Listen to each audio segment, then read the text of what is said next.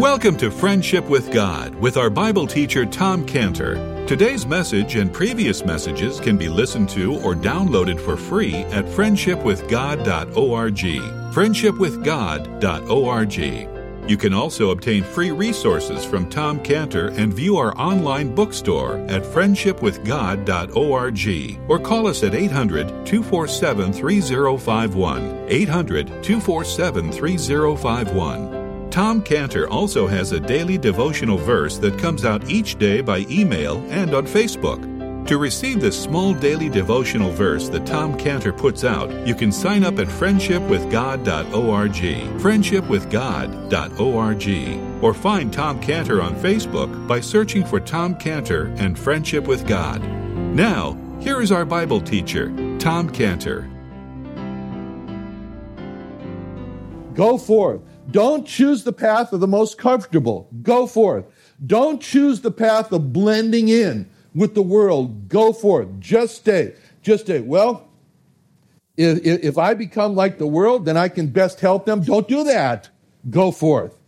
But we don't just leave the mainstream of the world, leave the mainstream of the religions without the Lord Jesus because it is because because it's, well, it's a good thing to separate ourselves from all that that is not honor to the Lord. We leave because that's what the Lord did. He left. And the fact that he was sacrificed outside the camp, that's why we go forth. And it, it's just like what happened to the Israelites. In fact, this whole uh, passage here is referring back to that. In Exodus 33 5, Exodus 33 5, you want to turn to it, please be my guest. Exodus 33 5. Exodus 33 5, which says there, it's speaking about this whole situation there. This whole is really referring to this. Exodus 33 5 from Hebrews 13 is referring to Exodus 33 5, where it says, The Lord had said unto Moses, Say unto the children of Israel, You are a stiff necked people. Whew, what a surprise. No, I should say. You are a stiff necked people. I will come up into the midst of thee in a moment and consume thee. Imagine.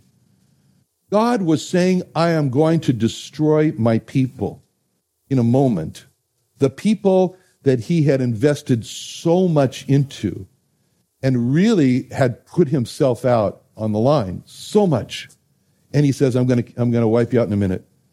Therefore, now put off thy ornaments from thee that I may know what to do unto thee. I think this is just an amazing statement. God says, I don't know what to do with you. You ever say that to your kids? I don't know what I'm going to do with you. No, hopefully not. But that's what God was saying to his kids. I don't know what I'm going to do with you. So just wait until I figure it all out. And, and the children of Israel, they, they heard that. They stripped themselves of their ornaments by Mount Horeb, and Moses took the tabernacle and pitched it without the tent, afar off from the tent, and called it the tabernacle of the congregation. By the way, it's the word kehilat, though, and so he says the tabernacle, which means church, so he called it the tabernacle of the church. And it came to pass that everyone which sought the Lord went out unto the tabernacle of the congregation or of the church, which was without the camp. What a statement. Israel has sinned against God, and Moses has the tabernacle. All right, break it down. Just break it down. It's going to move.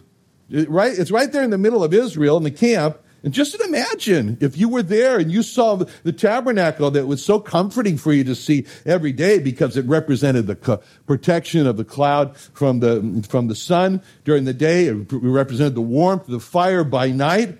And you got so used to seeing the tabernacle right in the middle and it was so comforting. Oh, look at the tabernacles here. God's with us. That's wonderful. And all of a sudden, one day you see Moses having the tabernacle broken down to be taken down and you run over and you say, what are you doing? What are you doing with the tabernacle? And you're told, and, and you're told it's moving, and you say, Where? Where? Is it going to go to another place on the other side of the camp of Israel than within the camp? Because they didn't have the advantages of having it so close. Is that's what's happening? And say, No, the tabernacle is being taken outside of the camp, far away, as a matter of fact, from the camp. It's going to be out there. And so you sit there, you watch the tabernacle, and, and, and it's, it's being taken down, and they're carrying it off way outside the camp and then you're faced with a personal decision. And you got to sit there and say, what do I do? Do I now go to the tabernacle where God is? It's way outside the, the camp. Do I now turn my back on my Jewish people, on my people of Israel, and choose God to go out there? Or do you say, no, I want to stay with my family. I want to stay with my friends. I want to stay with the people I know. I won't go outside the camp. I'm staying right here. I'm Jewish. These are my people. I'm staying with them. I'm not going to turn my back on my people and go way out there. And that's what most did.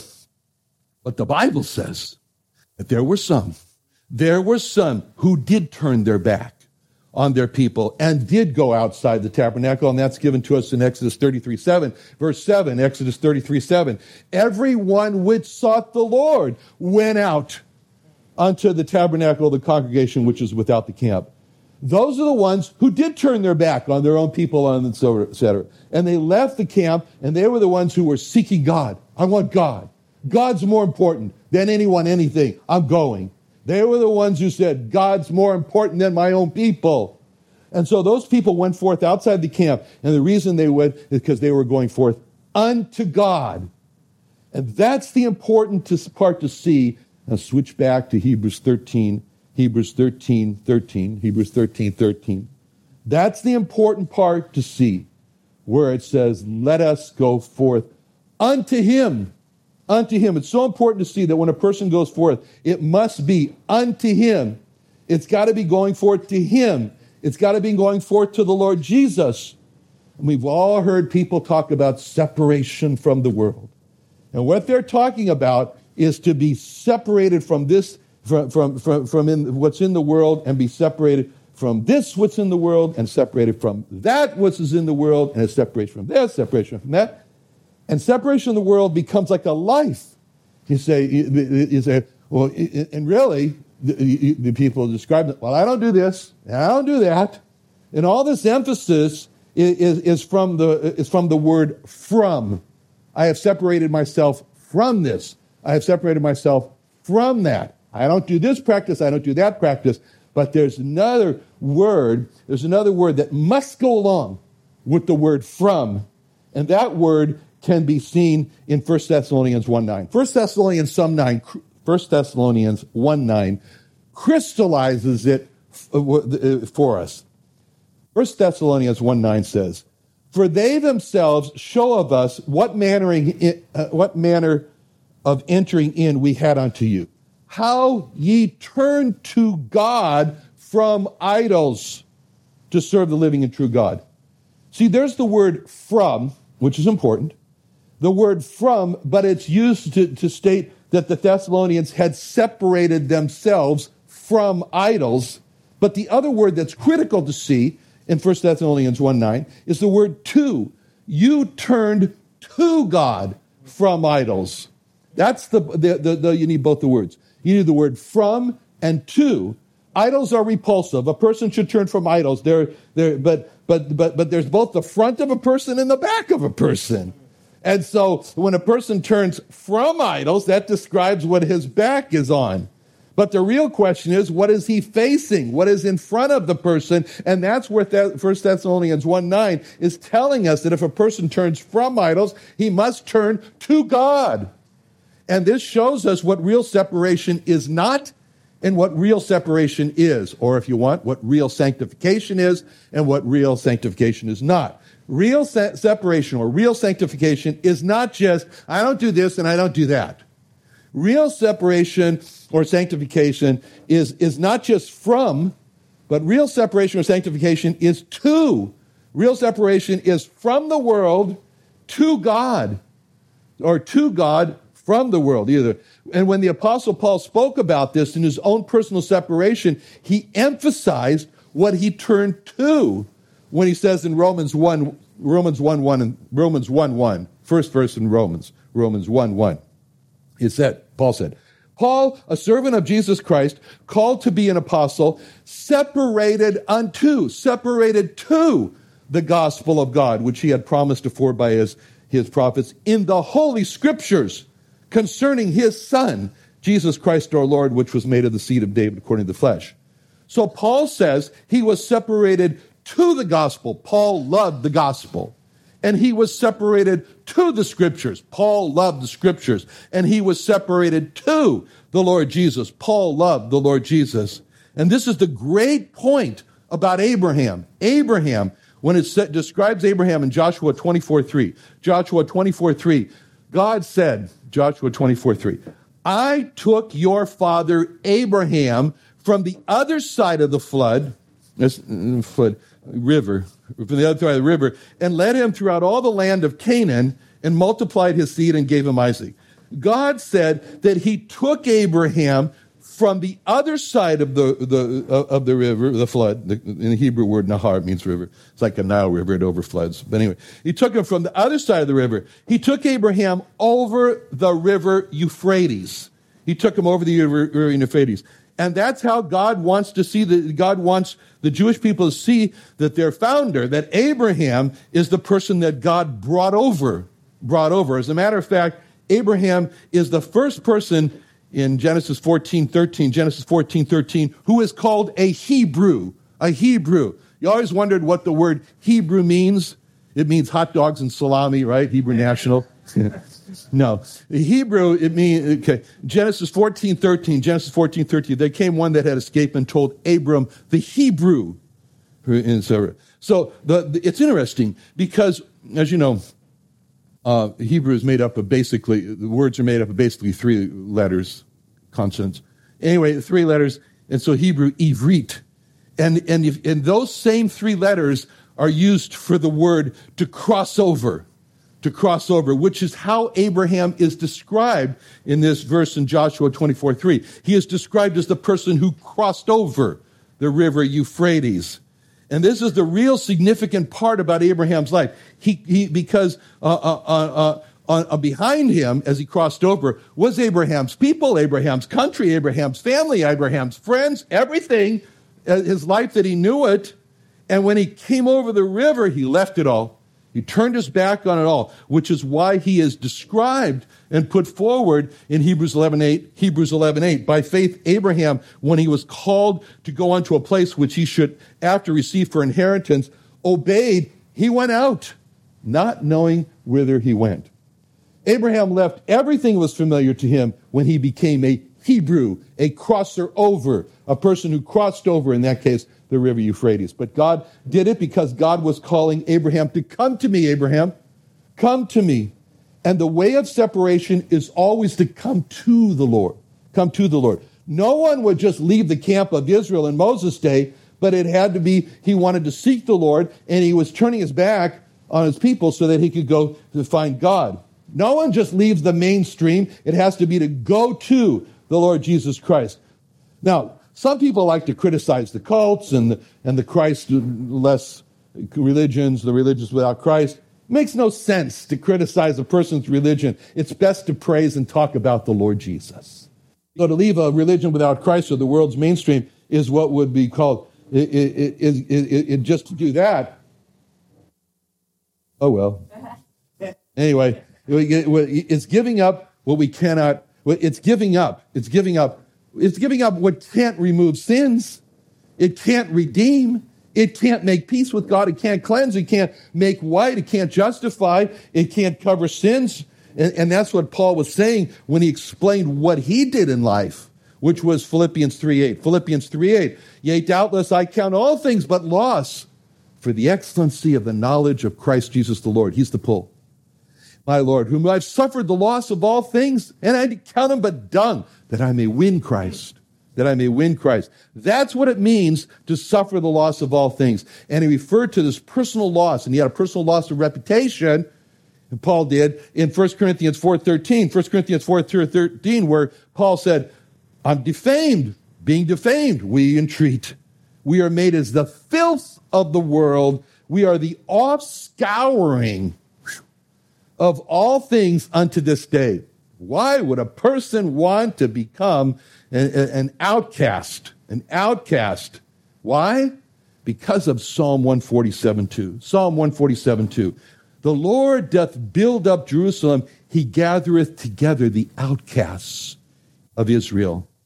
And, and, and it's in, Isaiah 56 8. Isaiah 56 8. The Lord God which gathereth the outcasts of Israel saith, Yet will I gather others to him besides those that are gathered unto that, that are gathered unto him. When the Lord Jesus suffered without the city walls, he was an outcast. He was an outcast of Israel. And now he, when, when, when, a, when a Jewish person, or especially when a Jewish person receives the Lord Jesus Christ and he becomes an outcast, he says, I'm gathering you. I was there. I know I was there. I was there. And so that's what we see the Lord Jesus doing after he healed the man who was blind in John chapter 9. And then the Jewish leaders, they threw him out of the synagogue, which is, by the way, his parents refused to give straight answers because they didn't want to be thrown out of the synagogue. But it says, and, and when they did it, John 9 34, John 9 34, the, the leader said, They answered him and said unto him, Thou wast altogether born in thy sins, and dost thou teach us? And they cast him out. That was it. He was excommunicated. They cast him out. Jesus heard that they had cast him out, and when he had found him, oh, when he had found him, I wonder how he found him, because he went looking for him. And when he found him, he said unto him, Dost thou believe on the Son of God? He answered and said, Who is he, Lord, that I might believe on him? Jesus said unto him, Thou supposed seen him? It's he that talks with you. And he said, Lord, I believe. And he worshiped him. So you see, that, that's, that's the Lord eh, eh, gathering an outcast. It's a pretty terrible word to be called an outcast. But that's what believers are called by the world. That's what believers are called by religious Jews. They call me a person who has left the tent. And they always say to me, Are you coming back to the tent? Are you coming back to the tent now? That's what they mean.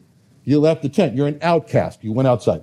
But Others may call a believer an outcast or outside the tent, but what's important is what God calls the person, which is in Ephesians 2:19. Ephesians 2:19. Now therefore you are no more strangers and foreigners, but fellow citizens with the saints and of the household of God. Oh, I'll take that title.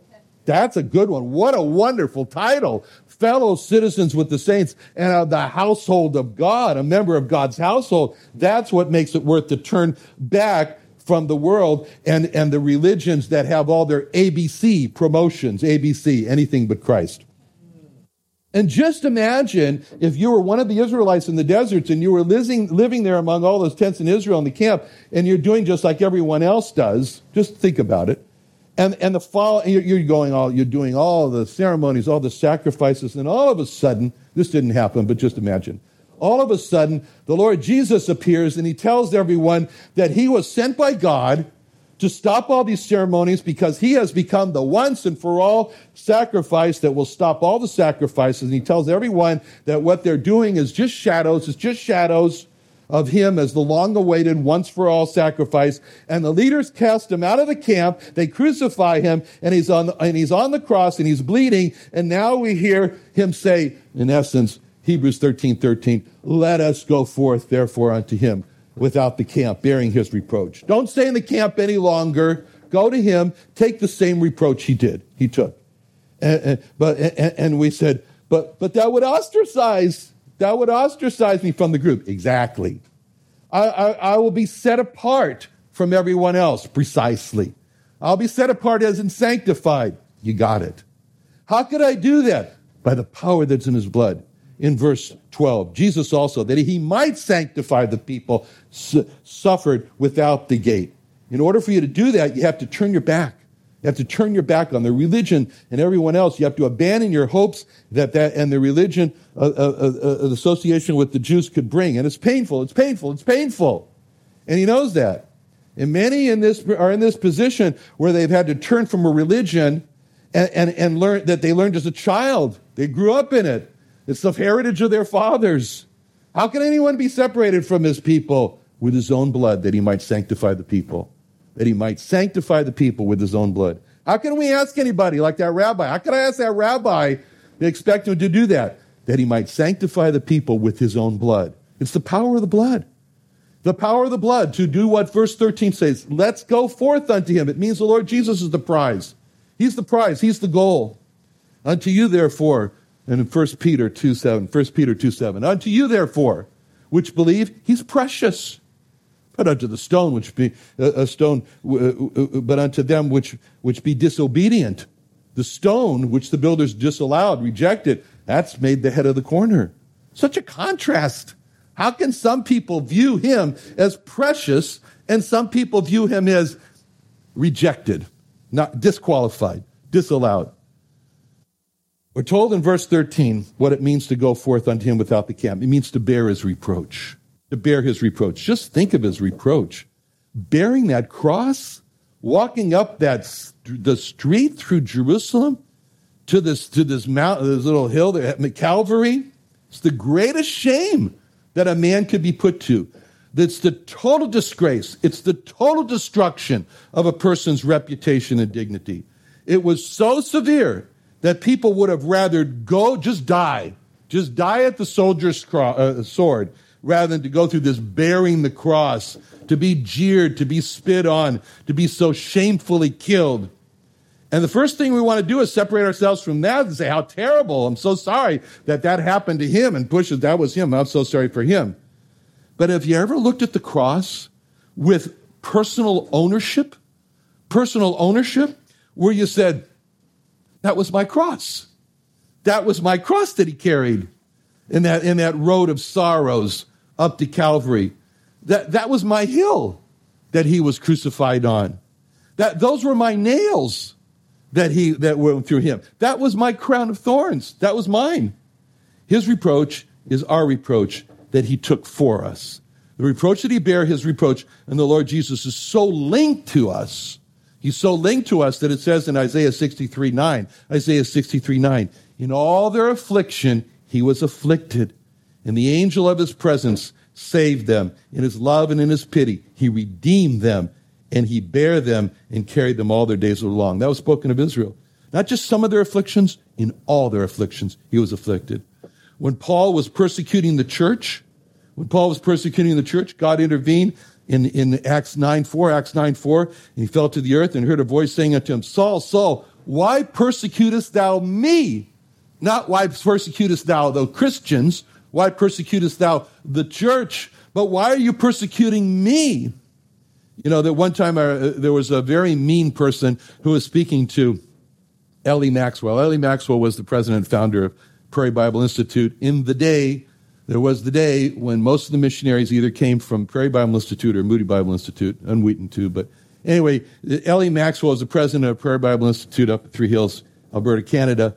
And this person was very mean to him, and he was really just very, eh, he was saying very offensive, very terrible things to L.E. Maxwell. And L.E. Maxwell said, I want you to know that standing in between me and you right now is the Lord Jesus Christ.